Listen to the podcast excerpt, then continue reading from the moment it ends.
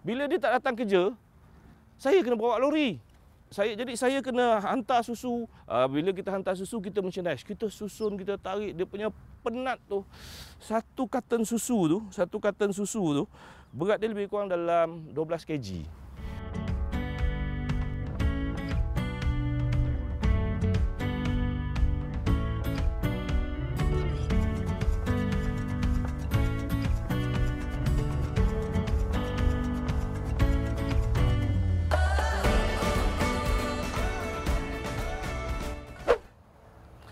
Assalamualaikum. Uh, saya Azmi bin Zainal, uh, Ketua Pegawai Operasi di Farm Fresh. Saya dah uh, berkecimpung dalam industri susu ni dah lama lah. So hari ini kita semua ada dekat ladang saya, dekat ladang tourism. Ini satu-satunya ladang tourism kita. Uh, kita ada banyak ladang tapi ini memang purposely kita create untuk tourism.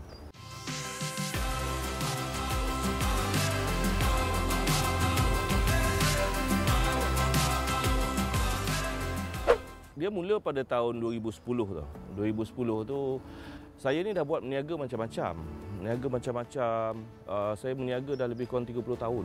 Jadi meniaga turun naik turun naik dan akhirnya bila kita nak buat bisnes susu ni kita nampak uh, pasaran. Pasaran yang ada dekat dalam uh, industri tenusu ni uh, tak tak banyak kalau kata you orang tengok dekat chef tu dekat pasar raya tu uh, yang sebenarnya bukan keseluruhan tu susu segar cuma sedikit saja susu segar yang selebihnya susu bancuan semula jadi daripada situlah kita fikir uh, why not kita buat susu segar tapi nak buat susu segar ni uh, you kena ada lembu kena ada ladang kena ada kilang kena ada ini semua jadi bermulalah satu jenis yang saya kira amat memeritkan bagi saya dan juga partner saya Mr. Lloyd. Farm Fresh ni sebelum 2019 kan, kita tak pernah ada iklan tau. Tak pernah ada iklan. Iklan pun yang murah-murah je lah. Sebab pada waktu tu jaringan kita belum besar. Jadi kalau buat iklan orang nak cari susu pun kat mana. Cuma ada di bandar-bandar je.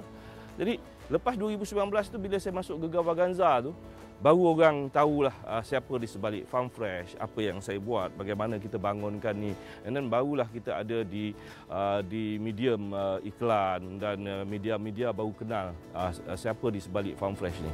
Kalau kata tak ada hardship, tak boleh nak capai tahap ni kan. Sebab jaga lembu ni benda hidup tau. Kan?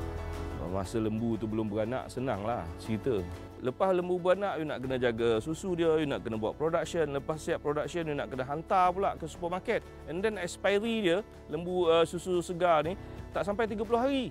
Jadi dalam 30 hari tu you nak kena habiskan susu nak hantar ke mana? Jadi cabaran-cabaran ni semua kita learning. And then after that lepas kita learning kita boleh build up kita punya team. And now alhamdulillah uh, kita saya dah ada pekerja lebih kurang uh, 760 orang pekerja yang membantu saya Uh, kita ada lima ladang di Malaysia dan satu di Australia.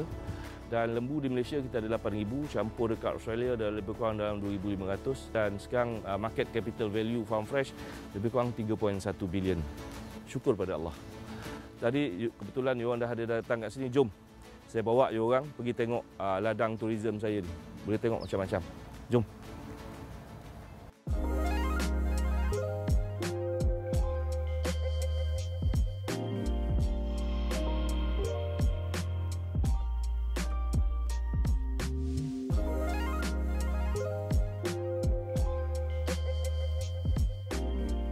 Masa mula-mula dia susu ni tau dia produk yang bila orang minum orang nak ada kena ada kepercayaan tau kepada produk sebab dia nak dia sendiri nak minum nak masukkan dalam badan dia nak bagi anak dia minum dia nak bagi keluarga dia minum jadi susahnya nak nak meyakinkan orang susu kita ni selamat diminum bagus apa semua ni sampai satu tahap saya ingat Uh, bila saya nak ambil orang untuk kerja dengan saya, tak ada orang nak bekerja because kita company masih kecil lagi tau. Siapa yang nak kerja? Company kecil uh, and then uh, tak jenama pun kalau dulu 10 ta- 12 tahun dulu kalau kita sebut farm fresh orang ha? Farm fresh farm fresh. Orang pun tak tahu apa itu farm fresh. Saya setiap hari saya kena jadi promoter.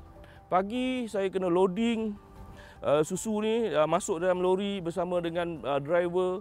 Driver pula satu PL driver pula pada waktu tu bila dia tengok banyak aja tempat yang dia nak kena hantar dia tak datang kerja. Bila dia tak datang kerja saya kena bawa lori.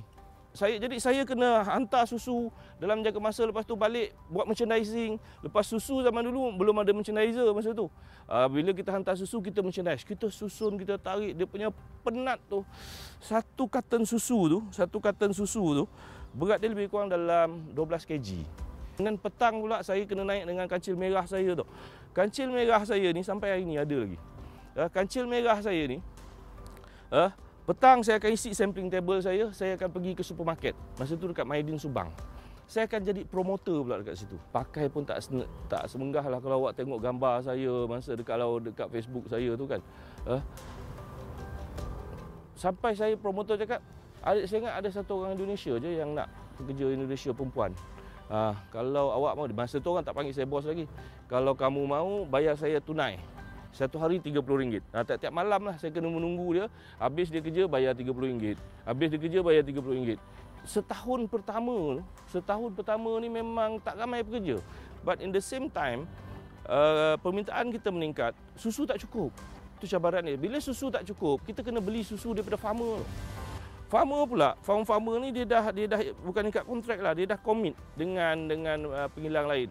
Tapi cabaran dia nak dapat susu tu kadang-kadang uh, kita kena tekan dengan dengan pengeluar-pengeluar susu ni.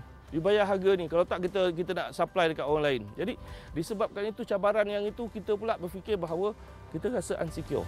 Apa yang kita perlu buat ialah kalau tiap-tiap hari kena tekan kejap nak minta harga tu kejap nak minta harga ni kita kena produce sendiri susu. Jadi mulalah kita buka ladang kita dengan skala besar. Dan mula kita ladang dekat Muazzam.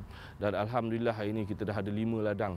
Lebih kurang 8000 ekor lembu. Dan kita kalau tak silap saya kita mengeluarkan lebih kurang 27% daripada pengeluaran uh, apa ni susu mentah negara. Dan uh, Farm Fresh dah memproses lebih kurang 55% susu mentah negara.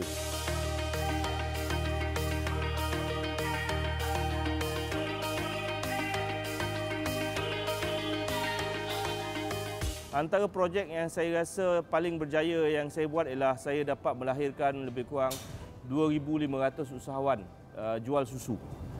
Dia mula dia bukan kerana memang apa uh, permulaan dia tu secara tak sengaja bila rakan-rakan saya yang kena berhenti kerja uh, datang uh, nak cari kerja. Saya cakap dengan dia orang uh, kerja ada dua je kerja dekat Farm Fresh ni. Satu kerja jaga, kena jaga lembu saya ni.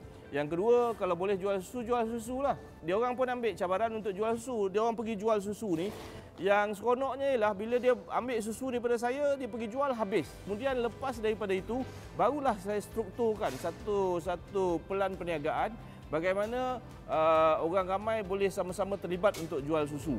Dan daripada kalangan 2000 orang ni uh, lebih kurang 200 lebih dah apa ni dah ada kedai sendiri, kedai jual susu. Dan untuk program ini uh, pada tahun 2020 uh, saya telah menang uh, ASEAN Business Award untuk inklusif bisnes. Yang mana inklusif bisnes ni ialah kita menjadikan masyarakat sebagai salah satu rantai nilai kita tanpa merugikan uh, masyarakat uh, merugikan syarikat tapi dalam jangka masa yang sama memberi manfaat kepada uh, golongan-golongan B40 dan juga M40 60% daripada masa saya memang saya tumpukan untuk membantu mereka jadi usahawan jadi projek selepas kita disenaraikan di bursa saham pada Mac uh, 22 Mac yang lepas uh, kita ada beberapa projek yang kita rancang dan salah satu projeknya yang sekarang kita tengah rancang ialah kita tengah nak buat kita punya uh, Jom Cha. Jom Cha ni ialah kita punya macam bubble tea punya bisnes yang kita akan buat dalam konsep franchise. Ini adalah untuk mengangkat home dealer kita ni ke fasa yang lagi satu dan tak lama lagi juga kita akan keluarkan produk baru kita dan uh, produk baru insyaAllah. Ini surprise. Tak lama lagi dalam bulan September. Eh, September nanti kita akan ada produk baru kita. Produk ni saya kira ini antara kita punya killer produk untuk tahun uh, tahun ini. Dan dia memang diperlukan oleh uh, masyarakat kita lah.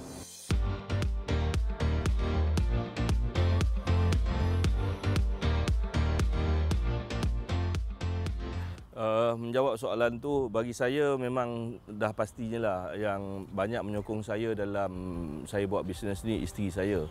Sebab sebagai seorang businessman kita ni jarang ada dekat rumah. Kalau kata seorang isteri ni dia tak tak tak menyokong kita dan mengongkong kita untuk buat bisnes, saya ingat kita tak boleh sampai ke tahap ini. Kepercayaan seorang isteri kepada kita uh, masa kita buat bisnes ni itu yang paling penting. Because businessman ni dia tak tentu masa. Alhamdulillah disebabkan pengorbanan dan juga usaha isteri saya, dia berjaya mendidik anak saya dua orang ni sampai ke Menara Gading dan kedua-duanya uh, dapat jadi uh, doktor. Jadi saya ucapkan ribuan terima kasih dan setinggi-tingginya kepada isteri saya yang saya cintai.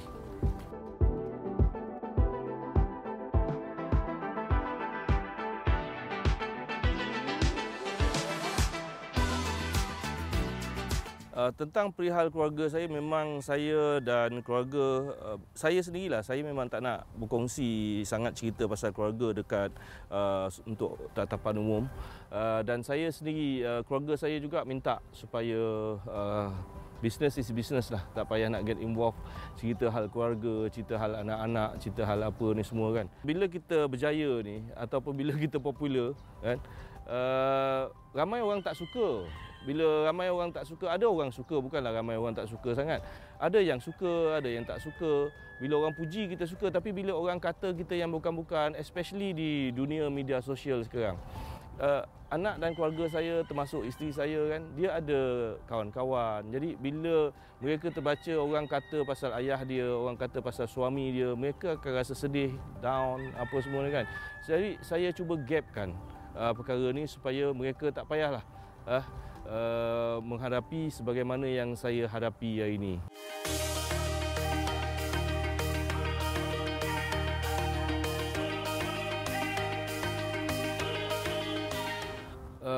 Macam masa untuk keluarga ni saya manage uh, biasalah kalau kata nak tengok rutin saya tiap-tiap hari saya balik kerja uh, selalunya dah jauh malam dan selalu outstation uh, untuk bersama keluarga ni. Tapi anak-anak pun dah besar. Anak saya yang tua umur dia 29 tahun.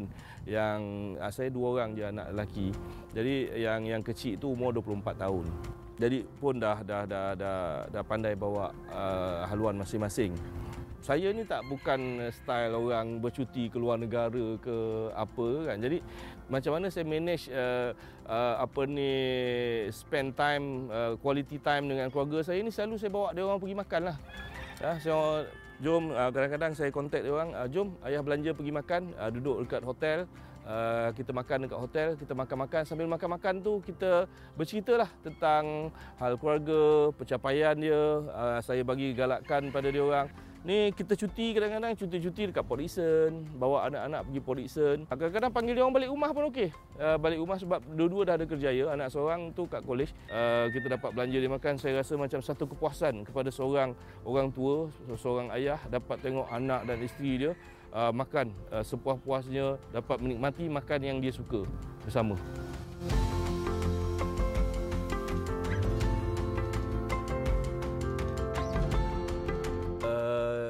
Ramai orang eh, uh, bila dia buat bisnes dia nak wariskan pada anak-anak, dia nak wariskan pada keluarga dia supaya boleh meneruskan legasi.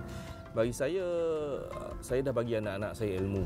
Mereka pun ada kerjaya sendiri. Saya ingat uh, bisnes Farm Fresh dia bukan bisnes keluarga. Dia adalah bisnes satu kumpulan Uh, kita pun uh, ada ramai pemegang saham dan saya percaya ada di kalangan anda semua juga adalah pemegang saham Farm Fresh bila kita dah disenaraikan.